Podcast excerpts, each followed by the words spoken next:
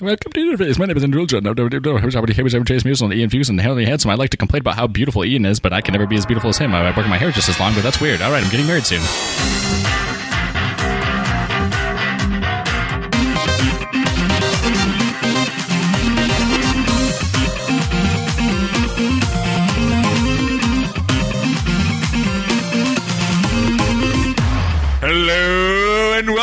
Interface. My name is Andrew Lilja, and with me, as always, is Chase Musoni and Fuchs. Today, we're talking about wearables, that wacky new technology where you can wear a computer on your body. So, Chase, I heard that you have a wearable that you're wearing right now. Look at that; it's a Pebble Watch. That's pretty cool. It is. It's really good. Um, I'm not going to lie. The, original Pebble, no, that's it. The original Pebble is still a pretty damn good wearable because it's super cheap and it does like no, ninety it's percent of what every other wearable does. I think the Pebble is a great wearable. Yeah, but you know what? You know what it doesn't do, and you have to buy an extra two hundred dollar add-on for step tracking. Not true. That and what? Wasn't it? I thought that was the thing. The Pebble, the little No. extra computer. No, no, no. That's that's for That's for data and GPS. D- data and GPS. Yeah, the Pebble itself will do step tracking. Um, Oh, oh, okay, okay. That, that okay. I thought that was to include step tracking. Oh my god! Blew my load on the first Pebble shot. Damn it! Jesus Christ! No, the Pebbles. No, I th- okay. So, of all wearables, right? And we can go around and talk about all of them, but let's let's let's bring it All back of up. All of the wearables. Wearables in general. I think wearables are a solution in search of a problem, and you guys mentioned that last week. I think it's absolutely true. Like, I mean, I realize the Apple Watch does pretty good, right? Like, am I? I'm correct in It's, saying that. it's sold more than Rolex, I believe. Oh, I mean that's okay. That's pretty good. I don't. I don't know if that does that continue or do like people get their watch and they're good. Like they don't upgrade watches like phones. I don't know. That's yet to be seen. as far as like functionality, though, I think it's it does pretty good. I mean, I've I've worn mine. I think It's every pretty day. good. Well, I mean, No, I've I worn mean, mine, you I've worn mine for no, every that's day for the last year. It's, No, I agree good. that. It's tracked my steps. I, I don't know with what accuracy. I know that I feel like it's more it's more conservative than some of the others. Um, it it does an That's okay a nice way of saying it's off. well, I don't. I, I think that there are some of them that are very, very liberal with the steps that you take. Uh, I know. I know Fitbit is a really uh, bad player in the field for this, where like a Fitbit, you take ten steps and it gives you credit for like nineteen.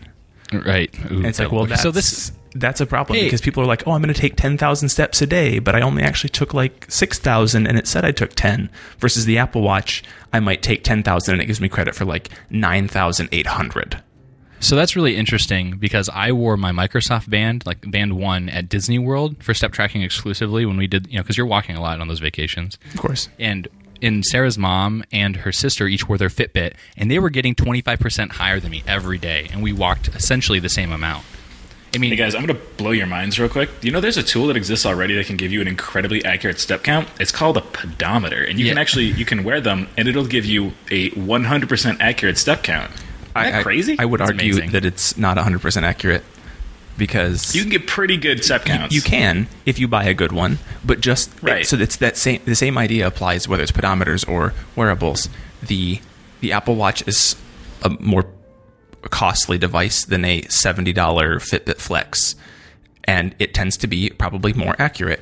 Just like you can buy the twenty dollar pedometer at Walgreens, and it's going to be however accurate, or you can buy like a hundred dollar pedometer, like a Polar or whatever their uh, Yeah, Right. clip on one is, and and it might be ninety percent accurate, ninety five percent accurate, whatever. So, So issues about like uh, whether or not step tracking is actually a useful fitness thing or not aside, like that's really the, majority of what wearables. Well, okay, let's let's dial back. There's there's lots of different kinds of wearables. I think there's there's some really cool applications like the Magic Band. There's some less cool applications like Fitbit, and then there's some dumb applications like I think every other smartwatch. yeah. Because really, like strapping a screen to your wrist is sort of like it's it's an iPod for your iPhone, right? Like in the same way that an iPod was something, it was like a smaller version of what you could already do on your computer. The watch lets you take what you can already do on your phone and do it on your wrist, kind of, right? But that's not really what the what the value of a wearable is. Of like just like anything else, it has to fit the certain niche that it exists in, and then do something better there that it can't do somewhere else. And looking at notifications is one thing. The, the calendar watch we talked about last week, I think, is a really good application of that because it takes something you're already used to having, which is a watch, and then it applies a new layer of intelligence to it that lets you do more with that technology than you would on its own. And so, like a Fitbit is fine; it's a, it's a pedometer, whatever. That's something new, but it's not really useful. Whereas something like a calendar watch is really useful because it just it gives you more information and lets you do more than you would be able to in the first place.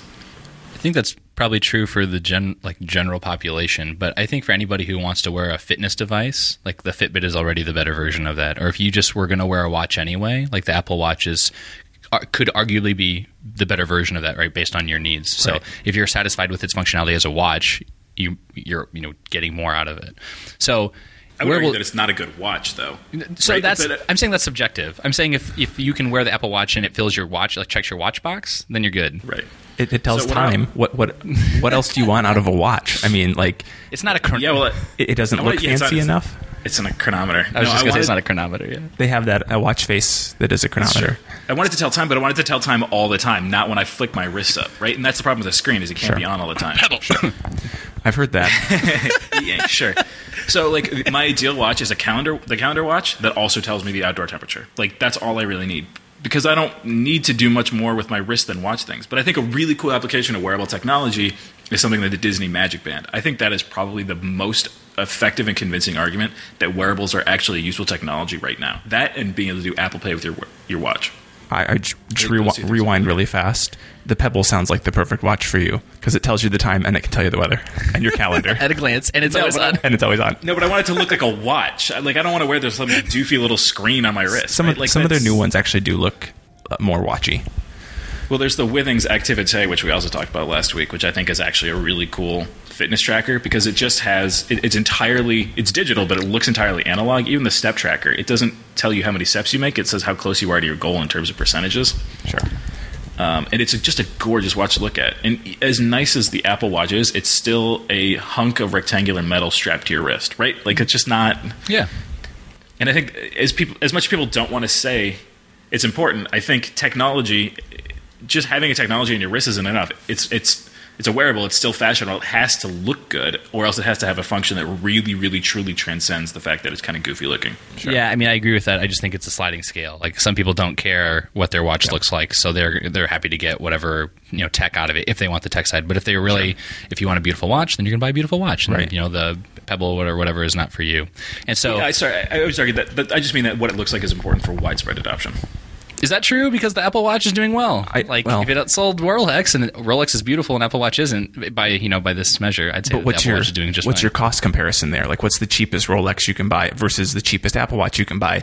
It's it's easy for Apple to outsell yeah, a high end watch. Like, yes, if you said, okay, the edition Apple Watch outsold Rolex, then it would be like, holy crap, Apple's really killing it with this. But if you're talking the 350 sport, $350 sport model outselling a $5,000 wristwatch, Oh, yeah. yeah. that's going to happen. I'm sh- but what's it compared to like Timex or whatever you can SEO, get at yeah. Walmart? Like, I bet those probably outsell.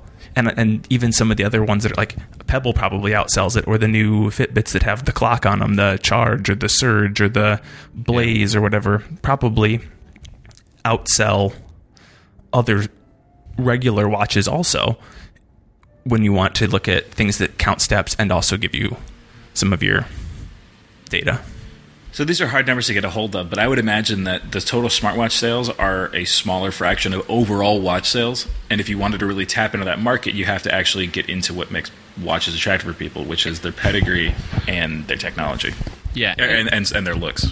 so I'm a bad person because I don't have the examples offhand, but there are the like beautiful smartwatches, right? There's people who've come from the design on the opposite Oh, for direction, sure. where they first made the great looking watch and then added you know smart functionality to it, or some of them you can't even tell that they're you know quotes smartwatch. Sure. I had uh, a Nevo something smartwatch that I I'd gotten sent to uh, to review that looked very nice, and it was it looked like a traditional watch. There was there was actually no screen on it, but the um, 12, 3, 6, and 9 markers lit up, and depending on like what notification was coming in, it would send you a thing, and then depending on uh, your steps for the day, it would slowly fill around the edge, and um, and so it would show you like your progress of the day. So at a real quick glance, you could say like tap the button on the side, and it's like okay, you've made it seventy five percent of the way through your overall step goal for the day, or you get a text message and it buzzes and the light lights up green, or you get a phone call and it lights up red and flashes. And so it, it's giving you that information, and Yeah. giving you some of that smarts, but it's still a traditional style watch, and it looks pretty nice. That actually reminds me of this thing called the Chronos. I don't know whatever came of it, but um, Bloomberg had a thing on it where they talked. It was just like this little disc that you stick to the back of a watch, and it Yep, has yep. an actuator and a light in it, and that's really cool. Like that makes a smartwatch actually super interesting to me. Yep, that's it. But that's something I would yeah. But there's also very limited ways you can actually glean any data off of that. Then Honest to God, though, you can do a lot with it. So it, you're right; it's all afferent versus efferent, which is to say, it's all stuff coming from that, as opposed to you looking at it to get information out of it. So it's, mm-hmm. it's all input instead of output. Mm-hmm. But I think that's the vast majority of what you actually are interested in doing with a watch anyway, except for the one display, Sure. which is that of like steps or calendar, or whatever. or notifications, which I think is a big reason why the smartwatch thing is is so popular. And I think the the big thing for at least me personally that helps me kind of justify like wearables make sense to me is that I can put my phone down on the counter and I can be anywhere in the house or whatever and I can still get my notifications and I'm not required to A go back to my phone and check it or B get sucked into other crap on my phone when I get there because I think that's the bigger thing is think of how much time you waste on your phone. Like you go to check a text message, and all of a sudden now you're looking at email, and then you're looking at Slack because that's blown up in the last two hours or whatever. Instead, if you can just glance at your wrist really quick and say, "Okay, I see that Taylor's back, and it's time for me to go get dinner," and now you know that Sorry, Andrew. you don't get sucked into everything else. I'm making skeptical faces. I okay, so No, I- maybe I'm that in sounds like complete agreement with personal Ian. No, I'm in complete agreement with Ian because I do the same thing. My, No, I that's plug my phone in and I walk Really? around the house and get yeah. And so here's what it is though. It depends on what you want your. It depends on what you want your wearable for. For me, and it, what it sounds like is for Ian, our whatever our wearable is our high level notification filtration device. That sounds so so stupid. It sounds so stupid, but it makes a huge impact. Like I spend so if you think about the amount of time that it takes you to spend taking out your phone, checking it, and then like I so I go through and archive or dismiss whatever else has popped up in the last thirty minutes or something. Right now, I can literally just check to see if it's a do I need to reply to it now or is it something that can wait till later? And ninety percent of it is it can reply later. So it's just an ignore, ignore, ignore. Yeah. Right. No, so I aggressively triage my notifications on my phone so that like if anything when I when I look at my phone and there's a notification on there, that's something that's important for me to look at like right now or in the near future. It's not something I'm not going to get sucked into because I'm going to deal with that one notification and I'm done. And I'm just one of the anal guys who makes sure that there's no notifications. There's like there's no red on my phone. It drives me crazy when those little dots are there. But like I don't have the issue. I don't need to do that because my phone does it for me. And then whenever I do get a notification, the Chronos is effective enough because it has a different light color, so I can look at it and see like okay, the red one has come up. That means it's a calendar notification. Or the blue one has come up. That means it's a message notification. That's all I need to know. I don't care who it's from or anything like that because I know that if somebody's sending me a text message and it showed up on my phone, it is more important than pretty much anything else that's going on. And I can just look at it, see, oh, it's from an unknown number or something like that, and move on from there. But I'm not going to open my phone up and then also like, oh, wonder what's going on in the Slack channel right now. I see So- your point, so- but I raise you. I'm also an obsessive notification clearer where I don't have stuff on my phone either. But the step that's better is I can get an email and have it come up on my screen and I can archive it from my watch and I never take Yeah. my phone out of my pocket. Or I can get a text message and I can yeah. reply right away from my watch if it's important, or I can dismiss it and that clears the badge on my phone so my phone never comes out of my pocket or out of my backpack. Or I don't have to That go to you my have phone. to deal with it in the moment. no, I don't wanna because you can always pull down and can- see your notifications. They're always but I don't want to have to be. to. So this might be a difference in philosophy. I try to be ten, to be pretty aggressive towards making sure that I don't let myself get interrupted by my phone. Um, in fact, So- the only thing that no, that makes my phone vibrate is a message from Taylor, my parents, or a direct message on Slack because that's how important you guys are to me. Oh my gosh. But I'm serious. Like otherwise, it just shows up there silently. Like Yeah. I, I don't care otherwise. Okay, so scenario: you have a vibra- you get a vibration on your phone, you immediately deal with it, and I, you don't even have to answer because I know it's true. You're one of the fastest responders I've met in my life. So, and good for you. Good points to you because I'm not. I'll like I'll see something and just No kidding. Yeah, no, get my phone on me, right? Um, but in this scenario, you've spent I don't know what the second count is, but whatever that time is to grab your phone, read. Like then you do your judgment. Is this important enough to reply, or do I ignore it? Because I I assume there are text messages and emails that you get that you don't reply to immediately. Oh, yeah, sure. Okay, so then you've still gone through the triage process individually per notification. All we're saying is that it's a simpler process on the wearable. I'm not saying you have to buy a wearable. I'm just saying that for No, no, myself I- and for Ian, it, it seems like to be a simpler. I would argue that's not the case for two reasons. First of all, it doesn't take that much longer for me to do it on my phone, and importantly, I can do all of those at once when I open my phone up and look at it because I Done. can see the whole list of things on there, and I can see, okay, here's all the people, here's all the people that are messaged me. These are the people I need to pay attention to right now, and it tells me what their last things were, so I can figure out what the order to deal with it in, and then be done. The whole thing takes 60 seconds if I've had a lot of messages come in. Otherwise, it's just not that big a deal. Mine literally takes two seconds. How is that faster? Because I get the I'm just message. you look I at can- your wrist and you either tap the button Or, or, you don't touch ignore anything. it. Yeah, I just don't, I can do them individually. So it's just different use cases. It doesn't work for me. It works for you guys. Sure, Um, I think uh, one of the things that I really, what I really like is things that passively enhance my life. So I've got Panic Status Board going on over there. It's got headlines and calendar and stuff like that, which is really nice. I have notifications and stuff to deal with things like like stuff like that. And ustwo has this really cool idea of showing a bunch of different things all in a circular context on a smartwatch, and we'll post a link to it in there. But I really like this idea of sort of I think that the, the, the really powerful thing of a, of a smartwatch is that it allows you to customize the information you have and then uh, less be able to do something with it, but just be able to see what you need to see on the screen in a way that lets you deal with it passively and quickly. So you're Right, talking it's not- like the uh, modular face on the Apple Watch that shows me the time, shows me my current fitness data for the day, shows me the temperature, Right. shows me the next thing on my calendar, and shows me what today's date is and that it's Thursday. Right, that's exactly right. And if that's what the things that you want to see, then that's what you want to see. That's not what I care about. All right. What I want to know about, like, what is my next appointment? When is it? What's the temperature like outside, and what time is it? Right, And- and those are like the key things I really want Those in are there. all on here. Well, and so I, I, I I'll, I'll admit it. I'm a snob, and I want my watch to not look like a Pebble, and I don't want it to look like an Apple Watch. I want it, to, and, And that's fair. You don't have to rationalize. You don't have to back yeah. rationalize all the other things. You can say you just don't like the look of the current smart Yeah. smartwatch selection. Well, the, I mean, and that's a, that's that's a huge part of it. But also, I just don't think I don't need to spend two hundred dollars on something where I'm only going to use five percent of the features. Spend 70 and get a Pebble. And you like forty now that the Pebble Two is coming Hell, out. I'll send you one. I will mail you one. Yeah, but I, I mean, as I said, I don't want a piece of garbage strapped to my wrist. Yeah, actually, we have an extra one too. You can try it out No, and tell I'm me how much you like it. I have no interest in that. It's white. It matches your personality. All right. Um, okay, so so smartwatches are their own monster, right? But there, so there's other things that are happening, right? Like Magic Band. I just want to talk about this because Yes. it's a really good use case. I absolutely agree. I think I, that I it think this is the absolute, hands down, best evidence that that wearables are the future. And we'll talk about that in just a minute. Hey everybody, I'm Nigel, the Interface intern. Just wanted to ask you, the listeners, to go to the Interface Facebook page and hit like on the page, or share the latest episode with your friends on Facebook. Just head over to the Facebook and search Interface Podcast. Click the little mouse cursor and then like on the page or share an episode. If possible, we would also love it if you could rate the podcast on iTunes or recommend the show in Overcast. This helps people discover the show. The guys have basically made my paycheck contingent on this, so it would be super cool if you could do those two things so I can get groceries this week. Oh, and one more thing, you can always find the show notes at interface.fm. I work really hard on them.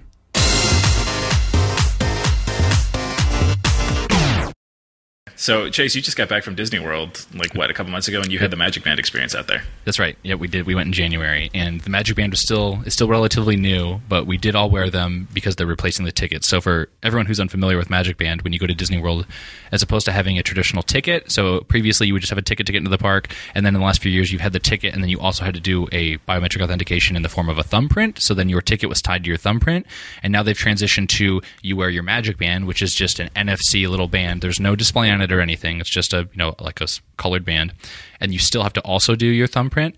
And so anytime you enter anything, any rides or parks or whatever, you'd put um, you'd place place your Magic Band up against the little you know confirmation bit. It glows green, and then you uh, could go in. The park entrance is the only one that requires the additional thumbprint. So, uh, Magic Band is cool for a few reasons, and if you go to the newer areas of the park where they've built the infrastructure around to support it, it does some really cool things. So, um, the greatest example that I experienced was when we went to the new dining experience at Fantasyland, which is the Beauty Beauty and the Beast castle. They'd you know you'd walk up and say, "Hey, we're here," to the you know to the front the front desk or whatever, um, and then you they'd say all right go wait and then you'd walk down to the like you know the holding paddock if it you know if you will and then someone comes out and says you know royal muso family You put in the Magic Band and you get a new server out of the machine. that's exactly right yeah no, they come out royal muso family or whatever and then you come in your, your table's ready and you follow the person in and you sit down at your table and they're like here you go and so you sit and you've already put your order in earlier and they know what your order is per person because you filled it out online. And as you sit down at the table, your your meal is delivered like within five minutes, and they come and just deliver it to the correct person because they've located where you're at without having to know where you're at, and they also know where you're at sitting at the table based on your position. So that's like a vi- that was a very magical, fluid experience. if not a little creepy. But but you buy into the creepy. This is important, right? Like when you go to Disney World, you opt into this. It's magical, right? It's not creepy. Right. It's magical. Yeah. I- and I, I can imagine for a it's more than that. This is like It's not that it's Yeah. It's not that it's creepy or magical. It's that at Disney World everything is perfect and it suits you. So there's this little bit in the Wired article that we'll post where they say that uh, when something goes wrong, the magic band glows blue, not red, because red is bad and nothing bad can happen at Disney World. That's right. So that's so right. That's a good idea, though, right? And I will agree that I felt like it was a cool use of the Magic Band. Okay, and then there's a few other functional things that the Magic Band does, and that's your it's Wait, so wait. your- yeah. Before we can get into that real quick, I just let's talk about the creepiness factor there because I think that's really important. well, outside um, of where you're buying into it, Right, because at Disney World you expect things to be magical. Sure. right? But you walk We into Denny's and you yeah, right. and someone serves you a chili cheese dog. Yeah. Hey, this is my eggs over hammy. Uh, I'll, I'll Well. I mean, it's a. Li- I think it's actually it's a little more subtle than that because, like, if you walk into a restaurant or something and then you're a regular and they know who you are, like that's a cool experience and that's something you like. For sure. I think if you knew that they that you weren't a regular there and the only reason they knew what you who you were and what you ordered was because you had this thing, this watch on that already had told them that information, that would feel less special. So I think it works at Disney because you already have the expectation that things will be magical there, and you sort of forget the fact that you have this magic band on. In real life, if you go into a restaurant and you only know that's the case because of your band, that feels sort of that feels creepy, and it just doesn't feel as magical or as special as if you go there all the time and they know who you are because of your face. Sure. I think I think you'd quickly acclimate to the to the Denny's experiences because I'm I like Denny's, so I'll keep using them as an example. Um, I think you'd acclimate to that pretty quickly, actually, because that's still a closed environment. I think where it'd be weird is like if you went into Target and your child goes missing and then the target employees like approaches your child knows exactly who they are and then like redelivers them to you you'd be like thanks you know or something you, you seem to have misplaced this, sir. This is yours. yeah, right. Like it's something where you're not expecting it. I guess is what I'm getting at, or where you wouldn't find it appropriate Well- without first like address, saying yes. We touched on this really briefly last week, and the idea that like going into like a restaurant and having them know who you are doesn't feel, at least to me, doesn't seem nearly as creepy as the we know who you are, which one of the people at the table you are. Like, Yeah. at, at some point, Right. it- you cross that threshold of like now you know too much. Uh, but like if your phone could, like if you had a reservation somewhere when you arrived at that place, and it could say, you know, the Musels are here they have a table for four, you're like, great, perfect. Now you can just get seated right away and not have to like check in with somebody at the desk or whatever. You just walk in and somebody says Musels this way. Um, but if you're if you sit down and now they're like, Chase, here's your food, and Sarah, here's your food, and like then it starts to feel creepy Yeah. outside of Disney because you're like, well, how? I didn't realize that they knew that. Yeah, Is it creepy though? Like, like why is it cre- why is why is it creepy then? and- but it's not if you just had a name tag on. maybe it's something to do with the fact that like I guess I'm thinking of it as like you have a profile with this restaurant. Like whenever Yeah. you go to Denny's, they know that Chase orders the Moons Over My Hammy, so they just automatically like bring that to you versus um, showing up at at whatever restaurant and they like you placed an order ahead. If you placed an order ahead, that's fine. Like Right. I, I'm Right. expecting you to not bring the food out to me. But even at that, for them to show up and say, "Here's the tray of food," and just set it down at the right person feels a little creepy to me because how do they know which person is which and whatever? I think we're yeah yeah. So I think the big thing we're dancing around is that if it's not if these experiences happen to you without you knowingly opting in, they'll feel creepy. And where I think you could get into some weirdness is that you could have purchased this watch or whatever, right? And then and they have some partnership with Denny's or whatever, and you walk in and they address you because you signed the like terms and services and agreement that say that you auto like apply to this type of thing without really realizing it, that's where it feels creepy. But if you like when you're setting up your watch and you're like, "Oh yeah, I definitely want this like restaurant notification, this restaurant profile," then it would feel less creepy. So what we're I think what we're talking about is like an explicit opt-in scenario. Sure. And I mean, I know Domino's already edges on that a little bit, which another restaurant option where you can like tweet at Domino's with just an emoji of pizza and they know your Twitter account and when you do, it automatically orders whatever your preferred uh, pizza is and schedules it for delivery to your home address. So like there Yeah. you've you've built that profile and said here's my information now when i do this thing and i tweet this emoji or text this emoji or i turn to alexa and say alexa order pizza tonight Yeah. and it just does it like because i've opted in that doesn't feel creepy because i'm making the effort to initiate that process versus them just knowing that like I show I up at Domino's and they're like, "Here's your pizza, sir," and I'm like, "I don't remember ordering a pizza. Like, I was just coming here to eat." Yeah, that's that's exactly it. Um, and fun fact, you could do what you're saying. So the Twitter like Domino Pizza Bot, you could do that like ten years ago, more than ten years ago, twelve years ago with EverQuest. You type slash pizza, and it'd bring up the the pizza menu in game, and you could order pizza. Yeah, super good. Okay. That that is the the chasiest anecdote I've ever anecdote I've ever heard. Games. Um, yeah. Anyway, so okay, so with the Magic Band in general, right? So you have these scenarios in which you're fine with the level of intrusion, right? It's essentially personal intrusion and personal knowledge that you've sort of you know given out without.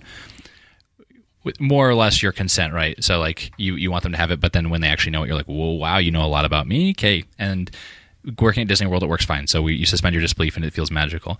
The rest of the time, though, the Magic Band is still like has great utility, and I was a little underwhelmed at that experience. That that experience of like they know who you are, and like they can you know pull up your you know meal like the money that you have left in your meal account or whatever, right? Like all that stuff should just be accessible when you walk in or like your location. That's the infrastructure isn't built up for Disney for all of that. But what it still works really well for is your ticket to all the parks. It also acts as your fast pass. So in Disney, if you're if you're unfamiliar, there's a system called fast passes where you can sign up for rides in advance. So there's like you go and wait in line, and it might take 45 minutes to ride a roller coaster. So if you're going to go to Space Mountain or something, but if you do the fast pass for it, that's a much faster line. So it says show up for your fast pass between 1 and 2 p.m. and you signed up for this at like 10 a.m. or earlier because the times get taken very early. Um, then you can walk up and then you use your magic band as your fast pass. So There's no longer this like hassle of having to get a physical pass and then coming back for it because that used to be the pro- the process. And now you just go scan your band and walk through, and that's really cool.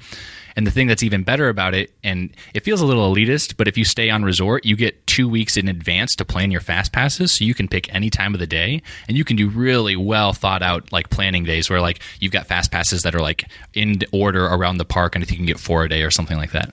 Anyway, so that worked really well, and it also carries all of your financial information. So like it doubles as your as your meal um, payment planner, so you don't have to carry your wallet anywhere, and it also functions as your room key, so when you go back, you don't have to worry about fumbling for that. So it does all of those extra so good.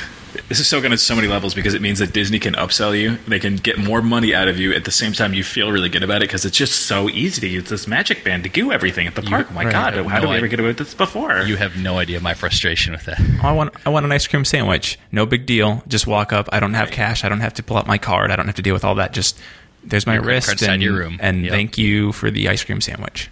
It- That's it's frictionless absolutely and true. transparent. So, like, if you read the tourist blogs, they highly suggest that you do cash. Like, bring your cash Yeah, for the day. yeah. Or the better solution, if you don't, if you're uncomfortable with cash, is you buy Disney gift cards. You're like, I'm going to buy a fifty dollar gift card, and everybody gets a fifty dollar gift card. And when that's gone, it's gone. And can you Right. can you disable the ability to do payments with the the magic bands? My my assumption is yes. My Okay. assumption is yes. Yeah. 'Cause I know- or you could not put a credit card on on it or something. Yeah. I mean, 'cause I'm just thinking But- like how how easy would it be for a child Oh yeah. with mom and dad's credit Well, card on there? And I assume there's And I don't know. ways to like provision this as a child they don't get access to to the uh, infinite money card. But that's that's a good point though because Aubrey, well, Aubrey's Magic Band absolutely had access to our stuff. Like, we used her band to to buy stuff, like when Sarah forgot hers or something, or I don't know what the case was. But yeah, so there's some details in there that I assume have been well thought out because it's Disney and they generally do a you know a nice job with that type of thing.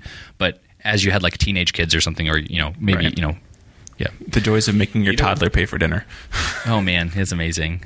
So that seems really powerful to for some application in the, in the future, right? Like if Yep. my if I could have my smartwatch or whatever that does what I want it to do, or, and isn't obtrusive, it looks nice, but it could also unlock my door. And they program Like, it to your that's- room key. Yeah. Program it to my room key, use it for payments. I Yep. could use it like as my remote or something like that. So I could like wave my arm and it could change the channel. Like how good would that be? That'd be really Uh, good. I mean, it'd Be a little weird. we've had- come on, I mean, you know, minority, there's- minority there's- report. We're getting you, back to that. You, talk I'll with your wave my hands a lot. It, you'd be changing channel all the time.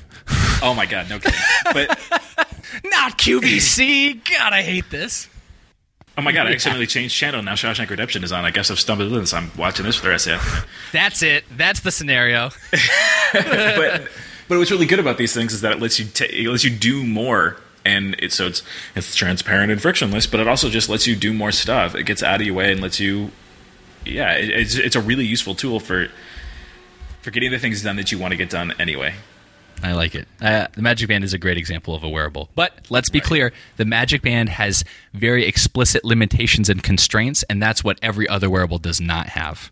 So, Well, what makes it work is the infrastructure around it. yeah, no, absolutely. But let's, I mean, the world can catch up. The infrastructure for the world, you can have all hotel room keys, use that or whatever. You can have all payment. You know, we're already there with payment, right? Almost. So, um, I'm saying that the can Magic get Band is pass, still. too. Yeah, all of that, right? And it works for all of that. boarding But- pass for an airplane. the Hey, Magic there's there's a good reason for you to get an Apple Watch. You can put your boarding pass on it for all your flights. That Oh, how convenient. really That's actually slick. But I mean, it's not really a big deal. He's got his phone out. But it's every- it's cool because like as you walk up, it just shows up on the screen of the watch. There's no Yeah, like no, that's tapping or really good. anything. that is cool. Yeah. That's really good. all these contextual awareness pieces of you know, Yes. information that pop up that's what's really slick it's like you're eventually it'll know like when you're approaching outside or like it's the time of your like it's the time of day when you're getting ready or whatever it, you're like then the weather shows up because i don't need to know what temperature Right. it is outside you know 90% of the day yeah, I only check when I'm putting my shoes on. Exactly. And I decide what jacket I'm going to put on. Exactly Oh, I thought you were going to say which pair of shoes to put on. Well, that too, because I want to know if it's raining or not, right? But No, that, that's uh, exactly what you want. You want contextual information, and that's the thing that we're missing because our smart technology only knows what we tell it at the moment, more or less. I mean, Yeah. you, you, like the the boarding pass is a really good example of where Yeah. it's working great. But the rest of it's like it's tracking personal habits or you're requesting it. yeah. And I guess for me, so like wearable technology, like if you if you think about it, like wearable technology is around us all the time. My watch is wearable technology. My shoes are wearable technology. Like my pants are wearable technology. All these things, especially like like I have some high tech pants that are super they're like wind resistant, water resistant. They look like th- there's a lot of technology there. But there's no built-in really talking Wi-Fi. about-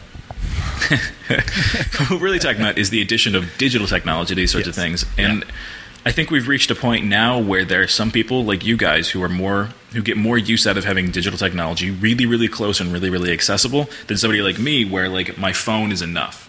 right? no, I Like agree having with that on hand is enough for me I agree do with it. that. Yeah, yeah. It, if it will behoove you to know that I re, like refused to get a smartphone for the first few years when they were out because I said if you want to use the internet, you go to a computer, you idiots.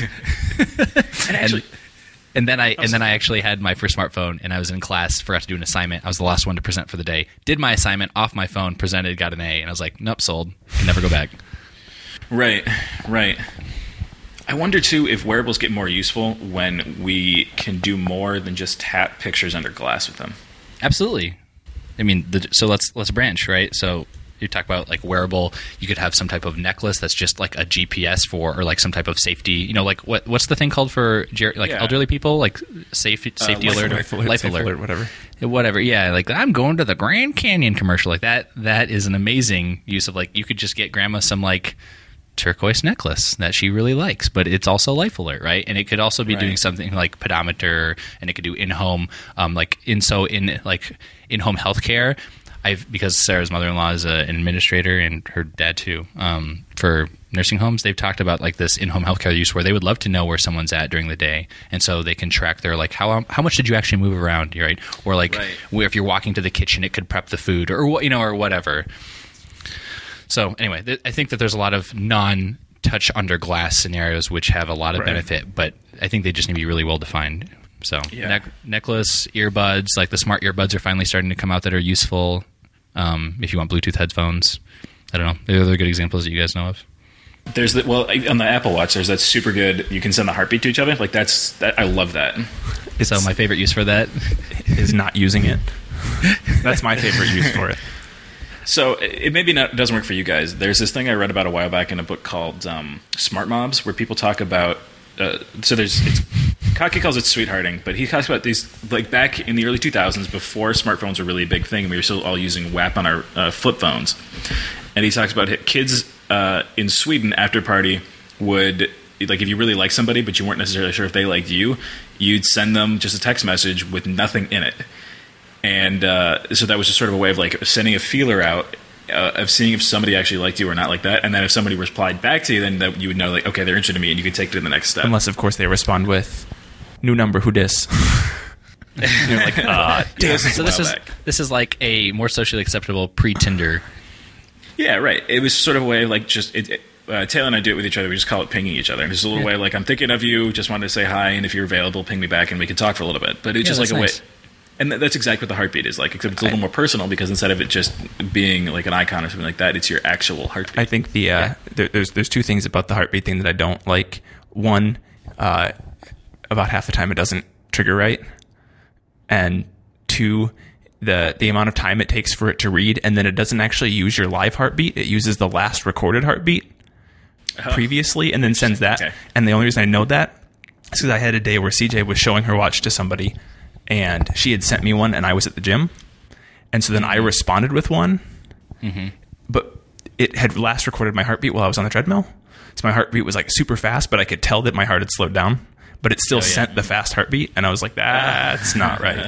Um, but they do have the the digital touch stuff, which, while it's kind of gimmicky, and I don't think a lot of people use it, there are some functions in that that I think are more useful, where you can just tap the screen and it just like shows a little bubble, and then the other person's phone shows up with just a little bubble that's like, "Hey, Yeah, they want your attention." So then you can Yeah. like we had discussed this like, oh, we're going to a thing with some friends. If I send you two taps, that means um, I need a new drink, and if I send you four taps, it means let's get the hell out of here.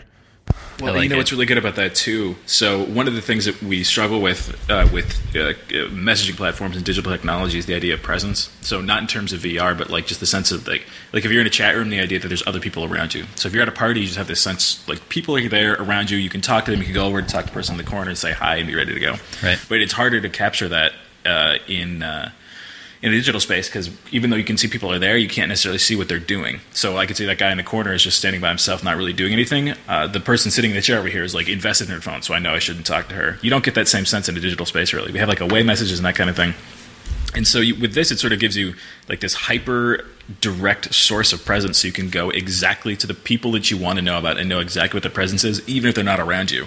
And that's what's really cool too about this is that it allows you. It's this further combination of the digital and the physical space. So now you have a sense of presence for people who aren't even there on you at all times. You so you know what you just made me think of that I want. I mean, not that I need it, but I would like it. So one of the first things I liked about Snapchat is if you're messaging somebody and you're both on, it does like the blue like concentric circle starts to glow, which like, hey, you're both here, you, you could talk, Yeah, right? that's like exactly right. Right, so that's Yeah. really nice. I like think about having that in your in your circle of conversation, like a chat room or like a multi-person conversation is what we you know we don't do chat rooms right, but multi-people um, asynchronous conversations today, and. Yeah. If someone's actually looking at their phone, if the focus is that is that you know whatever program or app and they're looking at their phone like you can use your camera to tell that they could glow like their name could glow in the conversation or something. So you know they're there. Like how cool would that be? It'd be so subtle. Well, even even Slack already kind of gets close to that, where I can open up Slack and I can look at the See who's the, on. the nav on the side, and I can say, okay, it looks like Chase is on. So if I'm going to send a message right now that's relevant to Chase, I should do it right now because otherwise he's not going to see this for six to eight hours because notification triage. And and whereas I know like because Andrew replies instantly to everything pretty much, I can just be like, hey, question, answer, and it's that fast. You know why I can do that though is because I know that if you guys, if my phone vibrates, that it's something I should pay attention to right now. If I was just getting crap all the time and I constantly had to look at my wrist to determine if it was important or not, then I wouldn't be able to respond so quickly because I just have so much stuff there. Eventually, it would just be an, a wash of noise. that's fair you can I- you can filter the notifications that go to the watch. Uh, but I, I, I mean, I already do that. I filter notifications that go to my phone. But you could filter. You could say they could still show up on your phone on the lock screen. So when you unlock it or wake up your phone, there you see the list of notifications. But then your watch only alerts you to text messages or phone calls. I don't mean to say that like that I couldn't do that. I just say that like what I have, the system I have now works Yep. well enough for me already. I have no reason to change it. Yep And I'm and adding another layer of filters or notifications or devices to that just is not going to enhance my experience in any way. you don't understand ian he can ride his horse into town It, he I was just going to say, drive a like, car What's, Yeah. what's the difference? I didn't need a new car. Uh, you know what? I'm Yeah. Because this is all recorded. We can come back to this in six months to a year Yeah, when you have an. Apple Watch, and you're going to be like, guys, So- this is the coolest thing in the world. You know, you could do this, and I'll be like, yeah, dude. Told you that Hindsight six is months ago. 2020, right? But I will say the difference between the horse and the car and the, my watch and an Apple Watch. The car is again hindsight is objectively better because it's faster. I don't have to feed my. I mean, I have to give it gas, whatever. I don't have to feed my car oats. But importantly, I also don't have to clean up the poop that my car produces. I have a guy who does that for me. I- like the smartwatch just replicates the functionality of my phone without adding any apparent benefit to it. I've never cleaned up the poop from my watch. I just want to clarify that.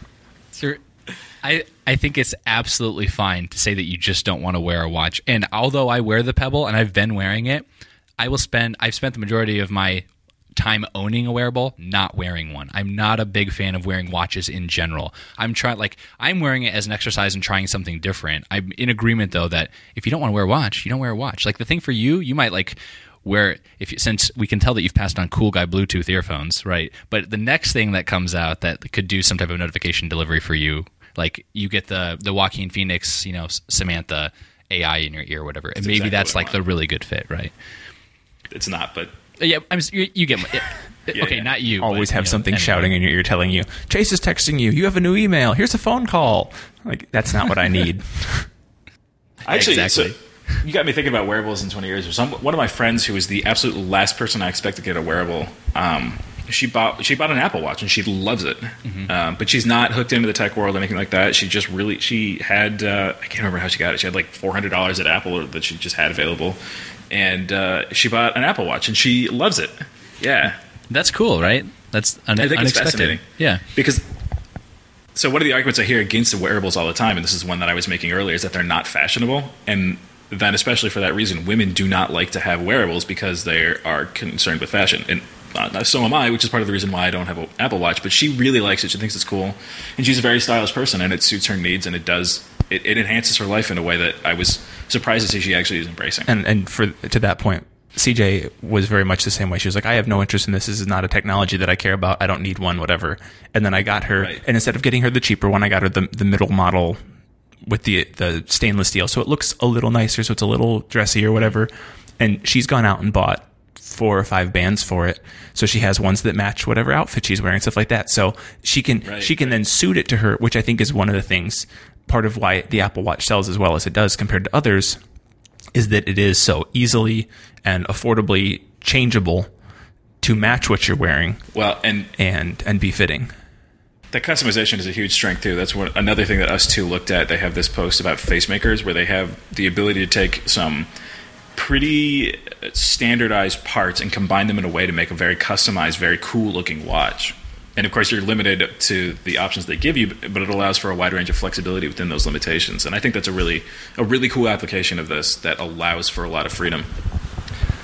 Um, so I want to add one more thing about about social acceptance and wearability. So if you like that topic in general, um, I, I guess one of my colleagues, one of our colleagues, uh, more appropriately, one of our friends, um, her name is Norene. So she just successfully defended her dissertation. So she's now Dr. Kelly, but her dissertation was all about the social acceptability of wearables. And so she actually came up with her own scale for how socially acceptable each individual wearable was, and it goes across all types of wearables. So watches, necklaces, and right the whole shebang, um, fitness trackers. Anyway, so. Um, if it's not up yet, but eventually there'll be wearscale.com, and that's her um, domain that where you can go and actually use her scale and you know use it in your own work if you want. But I think it's a really nice deep dive into whether like it gets it gets to the heart of what we're talking about whether the functionality is great enough that it overcomes its social inacceptability right? So like google glass is a good is a good example of a wearable right? Right? Like the functionality did not overcome its social incompetence right? But What you have something like the pebble. Yeah, okay okay fair enough. But you have something like the pebble or uh, Apple Watch or whatever, right? And some people find enough value to get over its, you know, its bad looks, you know, subjectively. Right. So I And think it's a really actually- interesting scale to to think about. The whole idea of social think Google- acceptance, yeah. yeah. Yeah, Google Glass is interesting on that point. We should wrap, but just this idea that a lot of people, I think, found Google Glass to be a functional enhancement to their lives, but the social pressures far outweighed the the enhancement they got. So even though they really liked it, like they just you can't wear it in public. You just can't. Yeah. For me, I didn't find a lot of uh, a lot of function out of it when I had it. Um, but that that could just be Right. It, that, th- my workflow, my day to day. Like it, it was cool to have some of the notifications stuff like that pop up on it, but yeah, Yeah. Well, so can we can we all be in agreement that wearables are not for everybody, but some people like them, and Andrew will get an Apple Watch, and he will like it, probably. You can find show notes for this week's episode at interface.fm slash is this 10 is that right? Oh my god, you're worse than Chris Remote. Yeah, this this can't be right. Double digits. yeah god damn we're almost there Uh, if you're into uh, Reddit, want to join the discussion or start the discussion, head over to r slash interface podcast. You can also follow the show on Twitter at underscore interface FM, and you can send us questions, topics, tell us how right or wrong we are, or if you want to uh, harass Andrew, you can do that too. Um, Please harass Andrew. We're also, for the love of God, harass Andrew. We're also on Facebook. Search Interface Podcast. Click the mouse cursor and uh, show the like button on the page some love. Can leave us a rating or review in iTunes. Just search Interface. You know the artwork. And uh, thank you to our listeners for tuning in and subscribing. And we'll be back next Monday and every Monday like clockwork.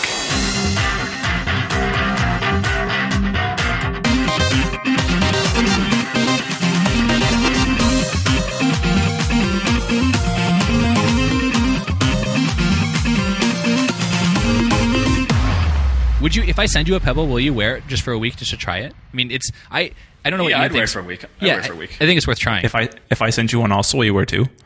Yeah, that, oh, that's better. yeah. Oh, you and could then I'll like, wear my third watch and I'll look like a crazy person. Oh man, that'd be so cool because you could have text messages only on your left hand and emails only on your right. No, so that you doesn't like work. start to ignore You- your right. You can't pair two to one phone.